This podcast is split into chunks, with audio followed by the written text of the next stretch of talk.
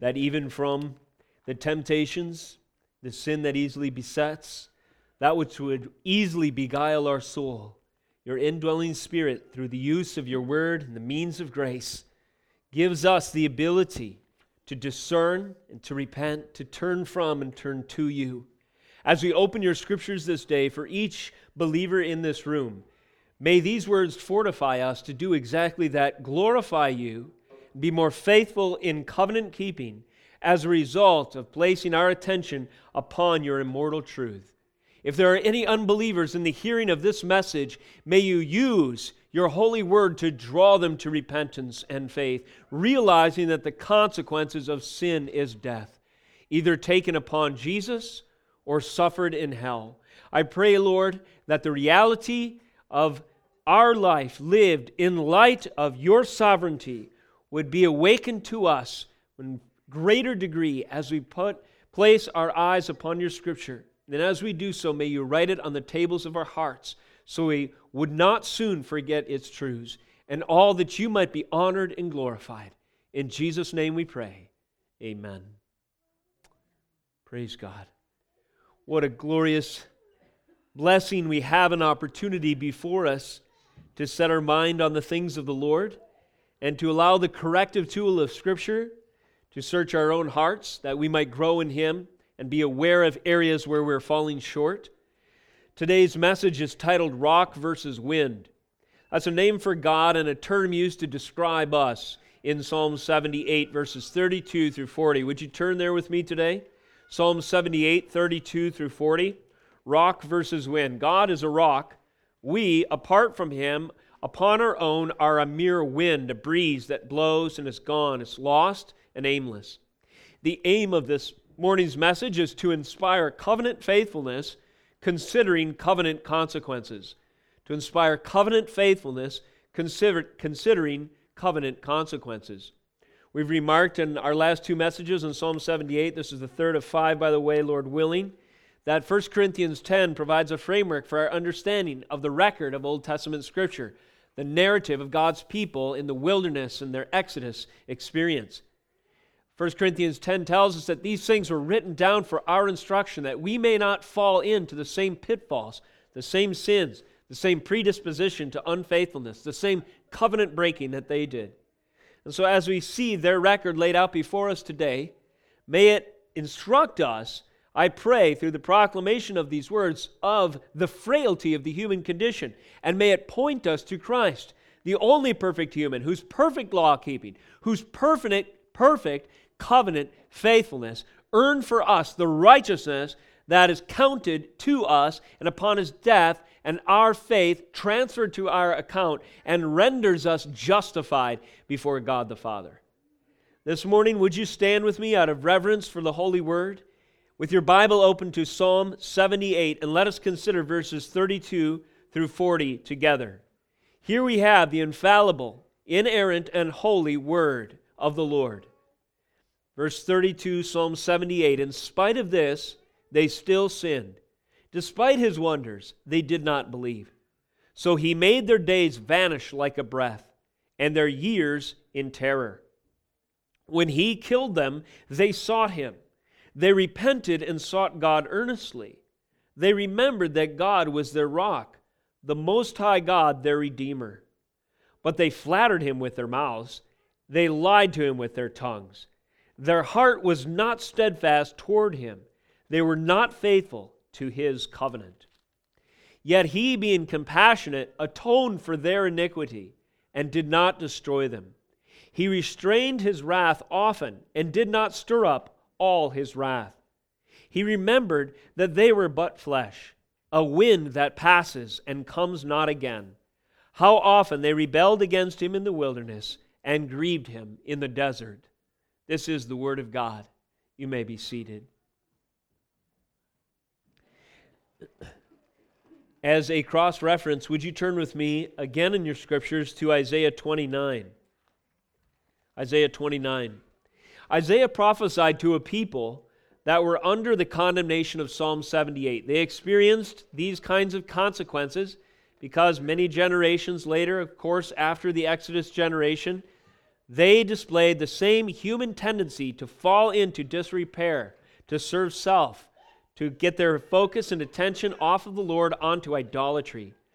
And thus, uh, illustrated, Psalm 78 is illustrated very well, and its abiding truth, not, not just in our day, which will come as an application point later, we can relate to the consequences of Psalm 78 and the tendencies that the people of God displayed because it's all around us in the ostensible church and in culture of America, American society today. But this uh, Isaiah was no stranger to these influences as well, and I want to read to you a passage of scripture that dovetails Psalm 78, 32 through 40 today from Isaiah 29.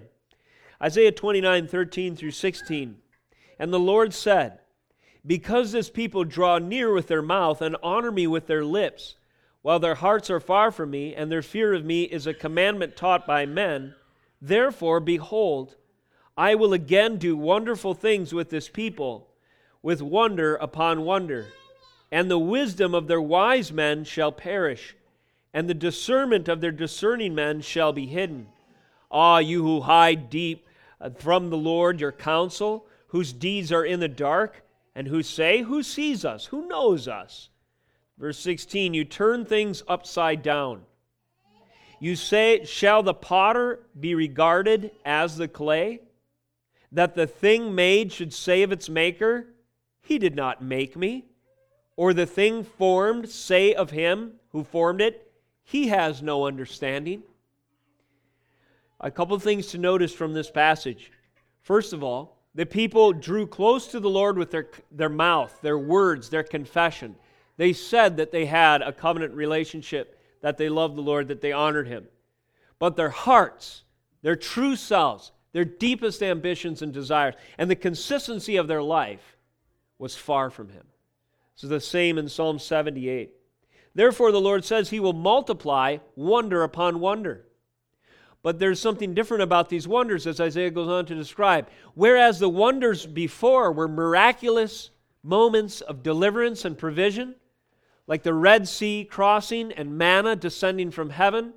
The wonders he will multiply now are wonders of judgment, like clay, uh, quail falling out of the sky, inducing the people into a gluttonous stupor, followed by a plague, followed by graves of lust at Kibroth Hattaavah, as we read in Numbers 11. And so this will happen again. God's wonders will be multiplied in judgment because the people did not heed his wonders, multiplied in deliverance. The final thing that he notes is that this idea in this, these three verses, four verses, that this idea of the people judging God by themselves or serving self instead of him or judging that they themselves, in their wisdom, in their insight, in their perceptions, and their own sensibilities are superior to the Lord, they have turned things upside down. And that's it. It's as if a clay pot would say to the potter, Why have you made me this way? Or I can do a better job, or you don't know what you're doing. This is echoed in, of course, uh, Romans chapter 9 later when people second guess the work, the sovereign work of God in salvation. And Paul responds to the objector saying, Who do you think you are? Who are you as clay to say the potter, Why have you made me this way? As we turn back to our text in Psalm 78, we see, therefore, in the continuity of Scripture that these ideas are all through the pages of God's revelation. This passage, Isaiah 29, you could add to it, of course, Romans 9 in our passage, in our, uh, in our text today, emphasize the fallout and futility. Fallout and futility of trusting the words of men over the word of God. That's a question I would like us to ask ourselves a lot. Do we live in a land where, or are we sometimes a people who trust the words of men uh, over the Word of God. Since the fall in Eden, Adam and Eve, our spiritual parents, since the fall in Eden, our sinful condition could be characterized as a war of words. The Word of God versus the Word of his enemies. You remember in the Garden of Eden, the devil had a different word than the Word of God. And so there was conflict between the battle lines between these two uh, claims, truth claims, were drawn.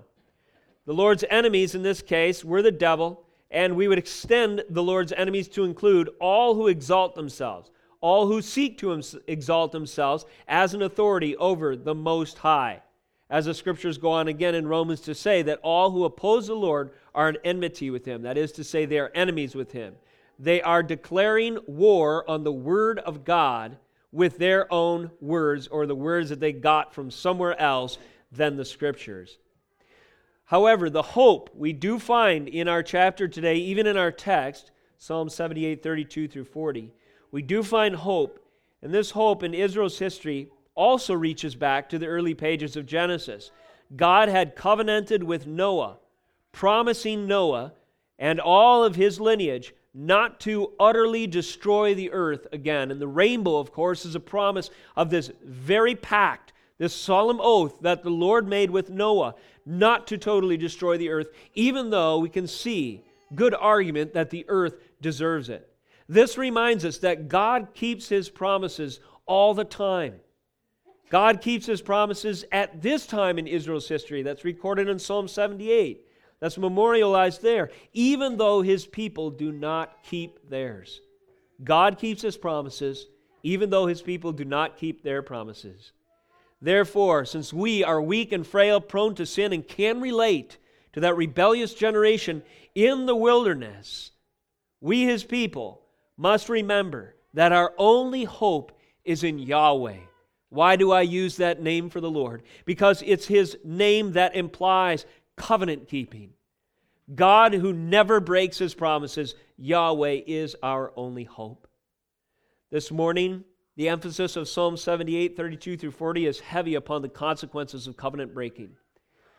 Let me give you a heading as follows When we exalt our word over the word of God, or you could say when we exalt another word over the word of God, the following are true. First of all, his wonders remain unconvincing to us. If we exalt another word over the word of God, his wonders remain unconvincing to us. Number two, we find in our text that we languish in vanity. If we look to another authority, if we exalt another word over the word of the Lord, we languish, we wither, we die in vanity. Number three, when we exalt another word over the word of God, calamity inspires merely superficial reform. Changes might be made, quote unquote repentance might seem to be forthcoming, but calamity that inspires it actually moves us to merely superficial reform, not a true change of heart. And finally, when we exalt another word over the word of the Lord, our confession, our words fall short of covenant. Our words fall short of covenant faithfulness. So let us explore this in our passage today as Asaph makes his point in Psalm 78. First of all, I'd like to draw your attention to the structure of our section here. What I have discovered, and I think I can qualify, I think I can uh, make this point, submit this to you as self evident in the structure of these verses, we have a chiastic uh, framework. What in the world is a chiastic structure? Well, chias, chiasm is a Greek uh, word that indicates the letter X. It's kind of indicative of a shape. And there are beautiful moments, even in the poetic and literary structure of the scripture, where a perfect symmetry of ideas is laid out. And we find this kind of symmetry in our text today. Let me try to make this simple for you. Verse 32 is an idea that corresponds with verse 40. So the first and the last verses are a similar pairing. Next, verse 33 corresponds to verse 39. So the second and second to last verses in this text have a parallel uh, idea. And, and uh, so it continues, verse 34, uh, we see paired with verse 38, verse 35 paired with verse 37, and this leaves us with verse 36, which is right in the center. Now, when the scriptures lay out a structure of ideas like this, typically we can point to the center and see something that is pivotal, something that is pivotal or foundation for the message of the text. And so this pivotal uh, or center point comes in verse 36. But they flattered him with their mouths, they lied to him with their tongues. They flattered him with their mouths and lied to him with their tongues. So when our word is more important or exalted above the Lord's word, all of the surrounding ideas come into view. So let us look at them. First of all, deaf ears. Verse 32 In spite of this, they still sinned. Despite his wonders, they did not believe. This, of course, is paired, as I mentioned, with verse 40. How often they rebelled against him in the wilderness and grieved him in the desert. In spite of this, they still sinned. Despite his wonders, they did not believe. How often did they rebel against him in the wilderness and grieve him in the desert? Each one of these verses has a pair in it as well. In spite of this, they still sinned. The first uh, phrase or idea. Secondly, despite his wonders, they did not believe. And then within that, in this beautiful symmetry, we see the following we see a reason where they're without excuse, first of all, for all of this, and then a rejection of this truth in the fact that they still sinned, and then a reason to hold them accountable, his wonders, and secondly, them falling short, they did not believe. That's in verse 32. So, what was all of this that Asaph referred to? Well, that, of course, is the wonders of the Lord that were revealed in chastisement and judgment in the verses that precede it. You remember, he commanded the skies above in verse 23 and open up the doors of heaven. He rained down on them manna to eat and gave them the grain of heaven. Men ate of the bread of angels. He sent them food in abundance. But then we jump to verse 32. In spite of all of this, God providing them this food in the wilderness, despite his wonders in sending the bread of angels to sustain his people, they did not believe. They still sinned. But more than this act of deliverance and salvation, we have, multiplied by wonders per Isaiah 29, an act of judgment. Verse 26 He caused the east wind to blow in the heavens, and by his power he let out the south wind. Remember, he rained meat on them like dust. Winged birds, quail, descended upon them. I indicated last week that the dead birds would have been three feet thick, but I wanted to uh, correct the record. Some, most commentaries say there was probably a cloud of birds about three feet off the ground that came in um, perhaps in, in, a day's journey, the, the scriptures do say in Numbers 11, um, in a day's journey radius. So if you stood here and walked for a day and then kept that circle and walked all the way around, you have this sort of uh, sea of birds flying three feet off the ground. And the, the meat was so readily available that it was indeed the case that those who gathered least among them uh, had haystacks of the equivalent of 480 gallons of birds to chow on. And so they were eating these things. Verse 29 they ate and were filled, for he gave them what they craved. But before they had satisfied their craving, while the food was still in their mouths, the anger of the Lord rose against them. And notice, he killed the strongest of them and laid low the young men of Israel. This was a mighty judgment of the Lord that came upon them at this time. We, they demanded their cravings. They elevated their word or their desires in this case above the knowledge of God. And the result was a reckoning in history where their indulgence proved to be judgment and God brought a plague upon them. So here we see the consequences of flattering lips, of lying tongues, of exalting another word above the word of the Lord. His wonders remain unconvincing. People who are blinded by the superiority of their own ideas, their own thought, and by idolatry, generally speaking, are unconvinced. They are unmoved. They do not find it impressive, the things that God has done in history. The creation of this world, the maintenance of the same, sustaining the entire universe ushering his people through the Red Sea, leading them with cloud and fire, opening up the windows of heaven, delivering meals on wheels from glory, prepared by angels that taste like honey on the tongue. All of these were unimpressive to a people that exalted themselves over the Lord and did not place a priority on his word. His wonders, his judgments remained unconvincing. Verse 40 we see added to this these words how often they rebelled against him in the wilderness and grieved him in the desert. Now, to illustrate this rebellion and this grief, the tragic consequences of unrepentant self exaltation, even the name of the place, as we've mentioned before, Kibroth Hattaavah, which means graves of lust in the Greek, forever memorialized this incident before them.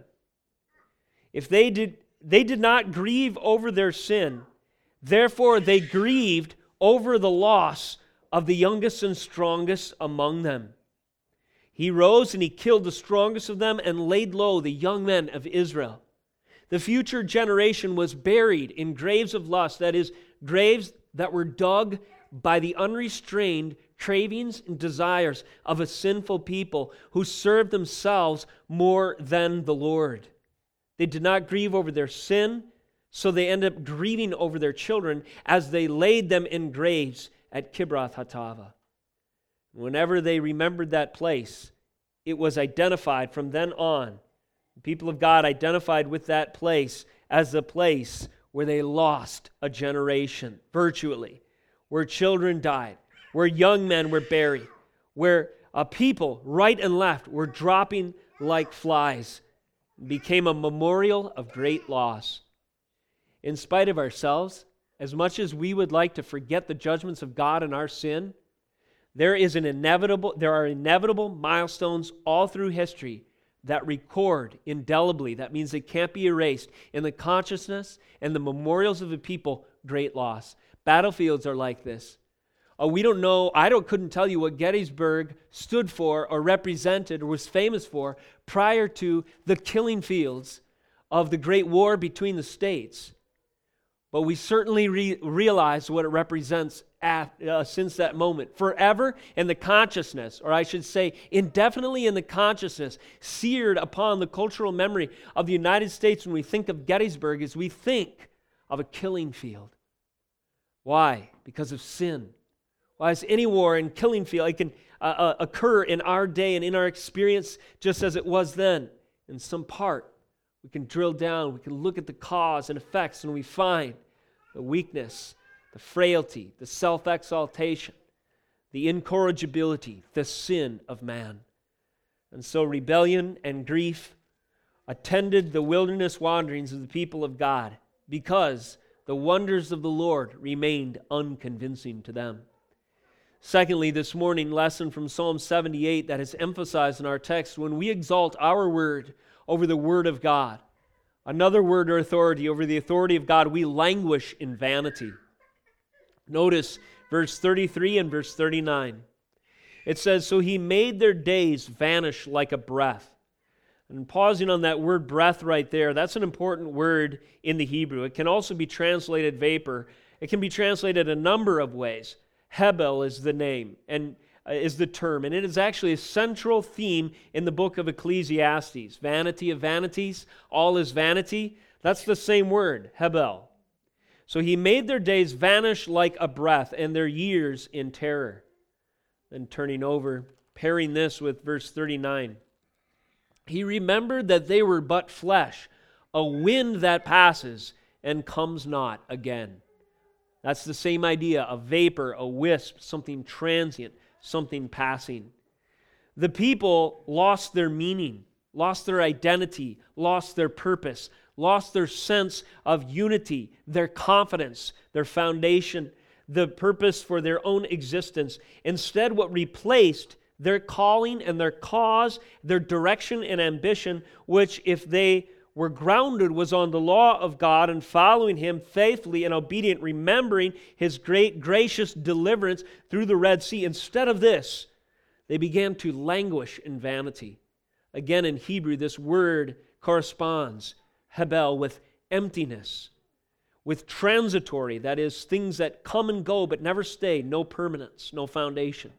Unsatisfactory, can never satisfy, leaves you longing, wanting more never content or happy, fleeting, fraudulent, fake, false, futile, nothing, delusion, empty, useless, vapor. As I mentioned in the book of Ecclesiastes,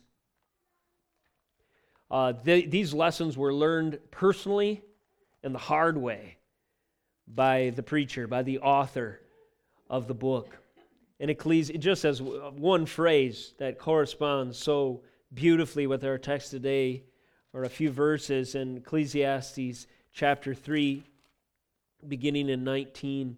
For what happens to the children of man, and what happens to the beasts is the same. As one dies, so dies the other.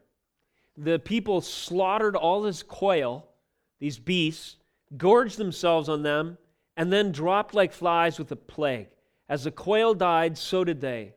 They all have the same breath, the author of Ecclesiastes continues.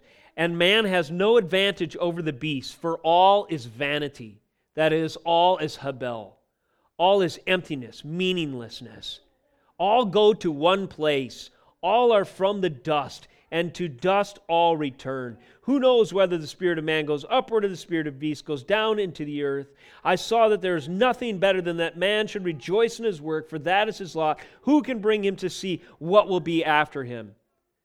Now, this attitude, this philosophical position, you could say, described in modern terms as nihilism or meaninglessness, becomes a shroud that clouds the consciousness of a people who exalt themselves above the Lord. If we exalt another word, another other desires, our cravings, if we place those things above the Lord, we languish in vanity. Our life loses its meaning, its importance, its sense of uh, comfort, and its sense of clarity and purpose, confidence and contentment. This led to years of terror. Verse 33 back in Psalm 78 He made their days vanish like a breath, a Habel, and their years in terror. So now their time was marked by plaguing fear that they couldn't shake. And they, as try as they might, reaching within themselves, they could not find the tools to give themselves peace of mind once again. And our society knows this well even though we have all these good reasons we might think to feel confident about our condition, self important and self assured and self protected. Yet our years in America are spent in terror. Recently, there was a school shooting. Uh, you all know this. Uh, 17, excuse me, as I recall, high school students gunned down by a rogue gunner. And immediately the airwaves of the media are filled with what should we do about it? What should we do about it? What should we do about it? I listened to one podcast from a Christian worldview standpoint, and they said it well. Everyone that was featured on television, virtually everyone that was featured on television was praying, Please help, please help. But who were they praying to? They were praying to senators, to congressmen, to the president, to the government. Ban this, do that, intervene here, shame on you, our blood's on your hands. Help us, help us, help us. Praying to ourselves.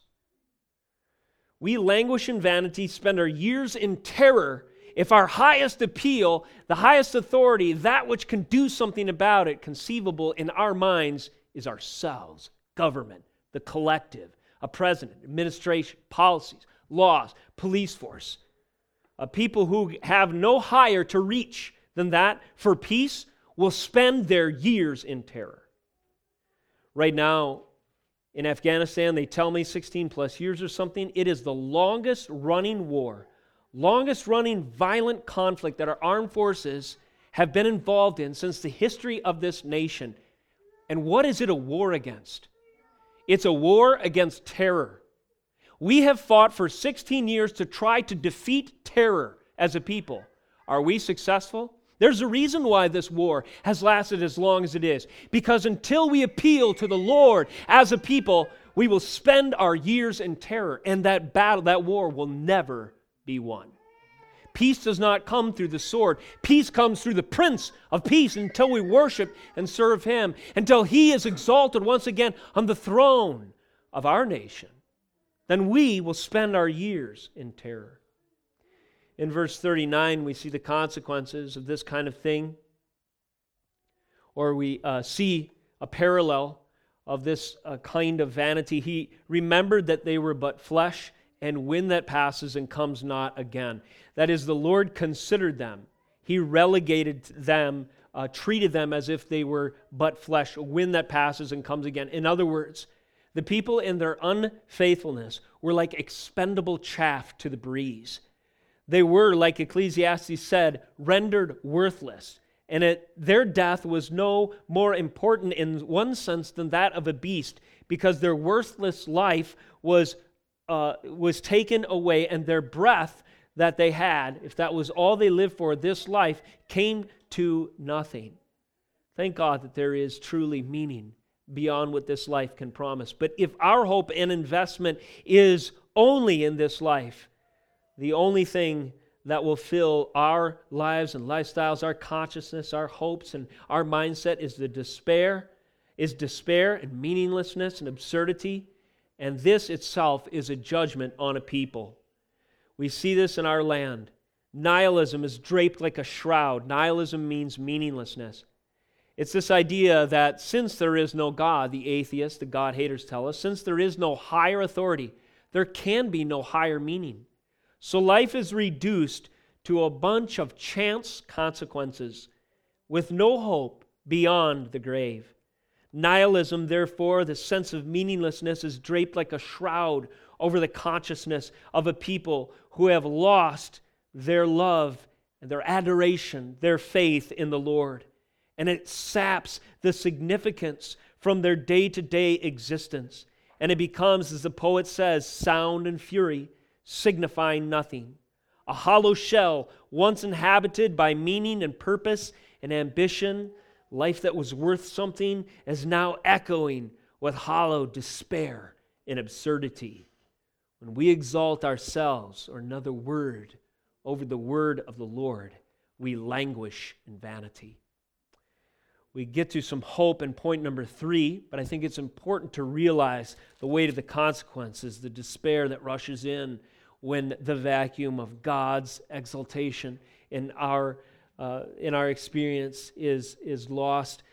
This uh, point number three comes to us calamity inspires superficial reform. When we exalt ourselves, or another word over the Word of God, calamity inspires merely superficial reform. Verse 34 When he killed them, there's the calamity, they sought him. They repented and sought God earnestly. Now, this verse, we could, cor- we could uh, correlate with verse 39, excuse me, 38. Yet he, being compassionate, atoned for their iniquity and did not destroy them. He restrained his anger often and did not stir up all his wrath. Praise the Lord. There is hope. When he killed them, they sought him. Notice this glaring three, this glaring three-word phrase. He killed them. Who killed who?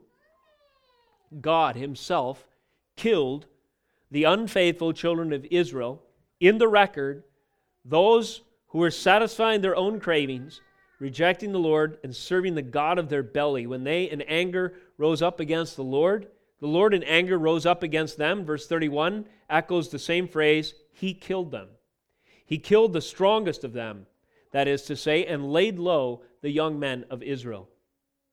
Isaiah 45, verse 7, proclaims that God in His sovereignty is Lord over calamity. I bring calamity, the Lord says. I create it. The Lord brings deliverance as much as he brings judgment. Now, this is an unpalatable thought for the concept of God that we're willing to consider in our day and age. People cannot, uh, they cannot uh, abide by the reality that God creates calamity, that God actually kills people, that he brings his judgment in due course and in due time and is just and right in doing so. Uh, through the centuries, man has tried to justify God with the reality of evil all around us. And that question is called the theodicy question. You know, the story of mankind and the story of evil in light of God. How can there be a good God in the presence of evil in the world? Is the begging or the uh, probing question uh, the theodicy tries to answer. Let me submit to you that this confusion of, the, of evil and the calamity that exists around us is primarily a rejection of the truth that our sin deserves judgment. Our sin deserves judgment. Once you realize that the wages of sin are truly death, and you realize that hell is prepared for covenant breakers who do not trust a mediator to intercede on their behalf and do not realize the value of sovereignly provided atonement then it becomes a great wonder why God did not kill them all. And in spite of the unfaithfulness of the people, it becomes a great blessing, a grace and mercy, and a glorious truth that he kept the Noahic covenant, the covenant to Noah, not to destroy all human beings on the earth again, because the Lord knows we certainly deserve it. So this calamity comes, he kills them. It inspires something, but it's not it is not something that has any lasting power, represents a true change of heart. It is insincere. He killed them, verse 30, 34, and they sought him. They repented and sought God earnestly. Would you turn to 2 Corinthians 7 with me, which illustrates or identifies the principle illustrated in this text? so there is a change in some sense. There is provisional reform, or there's a temporary shift in the people's thinking. They repent and sought the Lord earnestly. In what sense could we say that the people repented? Well, 2 Corinthians 7 9 and 10 answers this question. Paul writes to the church, As it is, I rejoice, not because you were grieved, but because you were grieved into repenting. For you felt a godly grief, so that you suffered no loss through us. For godly grief produces a repentance that leads to salvation. Notice, a repentance that leads to salvation without regret. That's godly grief. Whereas worldly grief produces death. There we have it. There is a worldly grief and a godly grief. When people exalt their own word above the word of the Lord, they respond with grief to calamity, but it is a worldly grief. It leads to a repentance of sorts, but it is not a repentance that leads to life. It is not genuine, it is temporary. It's a repentance that ultimately leads to death because it doesn't represent a true change of heart. No, I've been in ministry long enough to do a few funerals over the years. And funerals have a way of drawing everyone together around the fact that death is inescapable in this world aside from you know the supernatural second resurrection the lord's return and that kind of thing. But in the course of ordinary life death is something we try to forget. We like to uh, f- forget. We, we uh, live most of our life in denial. But at a funeral that calamity provides the occasion for our eyes to be open and oftentimes at funerals i've been at particularly where christ is not exalted in the testimony of those who grieve there are like smelling salts that awaken them from their stupor, from their delusion for a little while. Oh, really got to be thankful. You never know when your day is going to come. Wow, it really makes me rethink. I, you know, and people talk like they're making an accounting and they're repenting and their perspective is going to be altered by this experience. But unless that grief is a godly grief that represents a spirit wrought change of heart, those smelling salts wear off. And in a matter of days and weeks, you see it over and over again. People return to their same old familiar ways, their same old delusions, their same old idols and cravings. Why? Because it's the way we cope with the difficulties of life. God has prescribed a coping mechanism for us. It has nothing to do with self and nothing to do with this world. We don't find comfort in comfort foods. We don't find assurance in insurance. We don't find joy in entertainment. These are not sources of true hope, true endurance, true joy. They are merely superficial reforms or things that we lean on. And if we have a brief awakening, that momentary lapse of sobriety will be just that it will leave like apples attached to an oak tree with clothespins. I had that picture in my mind. The fruit of ungodly grief or worldly grief is like attaching apples to a oak tree with clothespins. At first, it looks like, oh, there's real fruit here. But on closer notice, we see that it's attached in an ad hoc fashion. And give it a few days, few weeks, and it starts to rot. Well, therefore, where can hope be found? Well, the parallel verse, verse 38, points us the direction of true heart change. Yet he, this is the Lord, being compassionate, faithful to his covenant, and loving, atoned for their iniquity and did not destroy them. He restrained his anger often and did not stir up all his wrath. The Lord restrained his anger. He didn't kill everyone in the quail incident at Kibroth Hattaavah. He didn't kill everyone when the venomous snakes bit the people upon their complaining, or when the earth opened up to swallow Korah and his followers, or when the ground erupted with a judgment fire to slaughter the 250 chieftains who had been insubordinate against the Lord's appointed authority. No, the Lord had grace and he had mercy. He didn't destroy them all. He restrained his anger often. He did not stir up all his wrath. We've asked the question from Nahum How can we be spared if God does not clear the guilty? Herein is our answer, saints. The Lord must provide atonement for our sin. The Lord must provide atonement for our iniquity. At this time in Psalm 78, the conception of this atonement was figured in the sacrifices in the tabernacle and temple. There, an innocent animal's blood was shed as a substitute, picturing the idea that salvation can only come when a substitute dies in our place, when the wrath that God holds back when the anger that he does not fully pour out, when his restraining judgments are there, they are only there because he provides atonement for their iniquity. This verse points us to Christ, does it not? It points us to Jesus Christ, the Lamb of God, the true provision of atonement, which once and for all would provide for our iniquity. How do you know that your grief is not just worldly? If you look to Christ and not to circumstances, not to self, we cannot reform ourselves. We cannot pull ourselves up by our bootstraps. We must look to Christ. He is the atonement provided for our iniquity.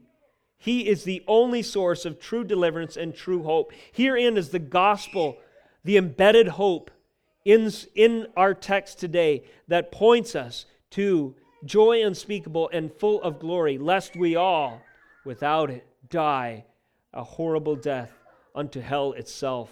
Let us pray that God would replace our cravings for selfish affections, or cravings for self, with affections for Christ on account of these truths.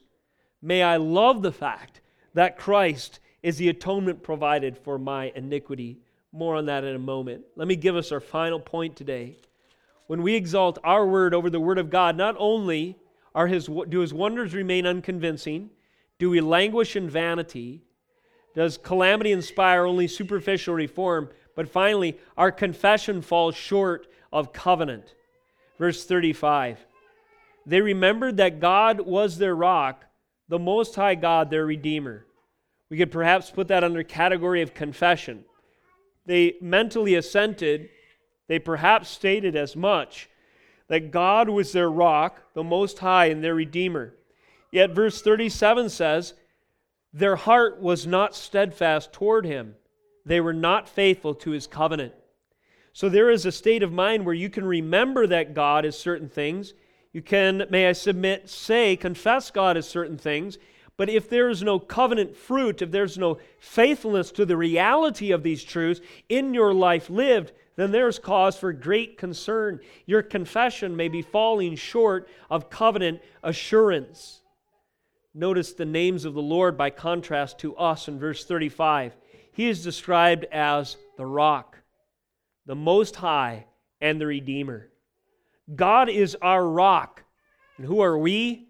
We are like a wind. He remembered that they were but flesh, a wind that passes and comes not again. A rock, stable, unassailable, enduring, permanent. Wind, transient, aimless, it comes and it goes. Cannot be followed, utterly vaporized, disappears. God is the most high God. He is the highest authority, the ultimate sovereign, King of kings and Lord of lords. Who are we? Mere flesh, as we see again in our text. God is the Redeemer. Who are we? The iniquitous ones, the sinners. So, this is a confession God is the rock, the Most High, and the Redeemer. But to live in light of those truths, to add to our faith actual trust, this will have an effect on a heart level. their faith, their heart was not steadfast toward him. They were not faithful to his covenant. It is often said in theology that faith has three parts. First of all, there's a confession of the truth, or I should say, there's an understanding of something. So, an assent to a fact Jesus Christ died. Okay, I understand that sentence. Secondly, there's truth. There's the um, there, first. There's the knowledge of the fact. Secondly, there's assent to the truth. I believe that Jesus actually died on the cross for my sins. But then there's the third category, which is trust. This third category is the, conf- is, is the state, this frame of soul that says, Jesus died on the cross for my sins, and in him is my hope and stay, my salvation, my assurance. I love my Jesus Christ who died for me. This stage three was missing. The heart was not steadfast toward him. They were not, therefore, faithful to his covenant. We won't go there this morning, but on your own time, do study Deuteronomy 28, a few sample verses, verses 1 through 6, and verses 15 through 20. They indicate the covenant conditions, or the covenant sanctions, I should say, blessings and cursing that attended obedience in the wilderness. 28, Deuteronomy 28, 1 through 6, and, and much more scriptures besides. Tell the people that they will be blessed as they come and go in their kneading bowl, in their affairs, their business efforts, in their relationships with one another, even in relative peace in their society, in their nation, their uh, international affairs, all of this, if they follow the Lord. Whereas uh, Deuteronomy 28, 15 20 through 20 and surroundings say, conversely, that if they're unfaithful to the covenant, there's every reason to believe that they will have trouble in every single one of those categories. It's a helpful litmus test, is it not? In summary, in Deuteronomy 28, there's this message Beware, by warning, beware lest there be among uh, you a man or a woman, clan or tribe, whose heart is turning away today from the Lord our God to go and serve the gods of those nations. Beware lest there be among you a root bearing poisonous and bitter fruit I just referred to you to Deuteronomy 28. Now, many uh, theologians, Bible thinkers, preachers, and the like will likely tell you, let me prepare you for an objection. They will likely tell you that Deuteronomy 28 and 29 really don't apply to us today. After all, we're not theocratic Israel, quote unquote. We can't expect the same, you know, proportional blessings and cursings corresponding with our obedience after coming to Christ. And I would just say don't, don't uh, jump to that conclusion that quickly, and let me tell you why. Not only is the Word of God forever applicable and relevant, and I believe in the sufficiency and continuity of Scripture that these principles carry forth, but I have corroborating evidence in the New Testament itself. In Hebrews chapter 12, for instance, or uh, yes, in Hebrews chapter 12, you may remember these words. The admonition by way of warning to the churches, therefore lift up your drooping hands and strengthen your weak knees and make straight paths for your uh, feet, so that what is lame may not be put out of joint, but rather healed. Strive for peace with everyone and for the holiness without which no one will see the Lord. See to it that no one fails to obtain the grace of God, and that, listen, no root of bitterness springs up and causes trouble, and by it many become defiled. The author of Hebrews references Deuteronomy 29 to exhort the church to obedience that is commensurate, that is the fruit of the gospel. And let me close on this point this morning. May we be pointed to the atonement of Christ, and may we judge our heart's growth to that end by fruit, covenant keeping, faithfulness that joins our confession with a full scale evidence that Christ has changed our hearts. May we pray, according to Psalm 78 and the other verses that we've talked about this morning, that our confession may be accompanied by the fruit of covenant faithfulness as the Lord grants us love for His Word and an unfading appreciation for His atoning Son, Jesus Christ, who was crucified for our iniquity. Let us close in prayer. Dear Lord, we thank you for your holy word, and we thank you that your Spirit has the power to write it upon the table of our hearts and to change us from the inside out. I pray for heart change for all of us, that more fruit of faithfulness and covenant, the reality of the relationship that we have with you, would sink deeply into our souls, deeply into our minds, that we might love you with all our heart, with all our mind, and with all our strength. Lord, equip your people to grow this way today, that we might see the covenant blessings that attend the way of those who trust, body and soul, in every way in life in the sufficiency of your holy word. May this be a witness to the unbelievers. We've spoken by way of application, Lord, today, recognizing that there are so many in our nation who are languishing in vanity, who find your wonders unconvincing, who of whom calamity seldom moves them to true reform. Why? Because their confession falls short of the covenant and they've exalted themselves and their own word above your word. I pray, Lord, that through the proclamation of the truth of the gospel lived out through the lives of believers and through the proclamation of your holy scripture, that you would bring true repentance and faith to the lost and unbelieving in this land, that your glory might be seen, Lord Jesus, catching fire and bringing revival, true revival, to us in this day and age. In Jesus' name we pray. Amen.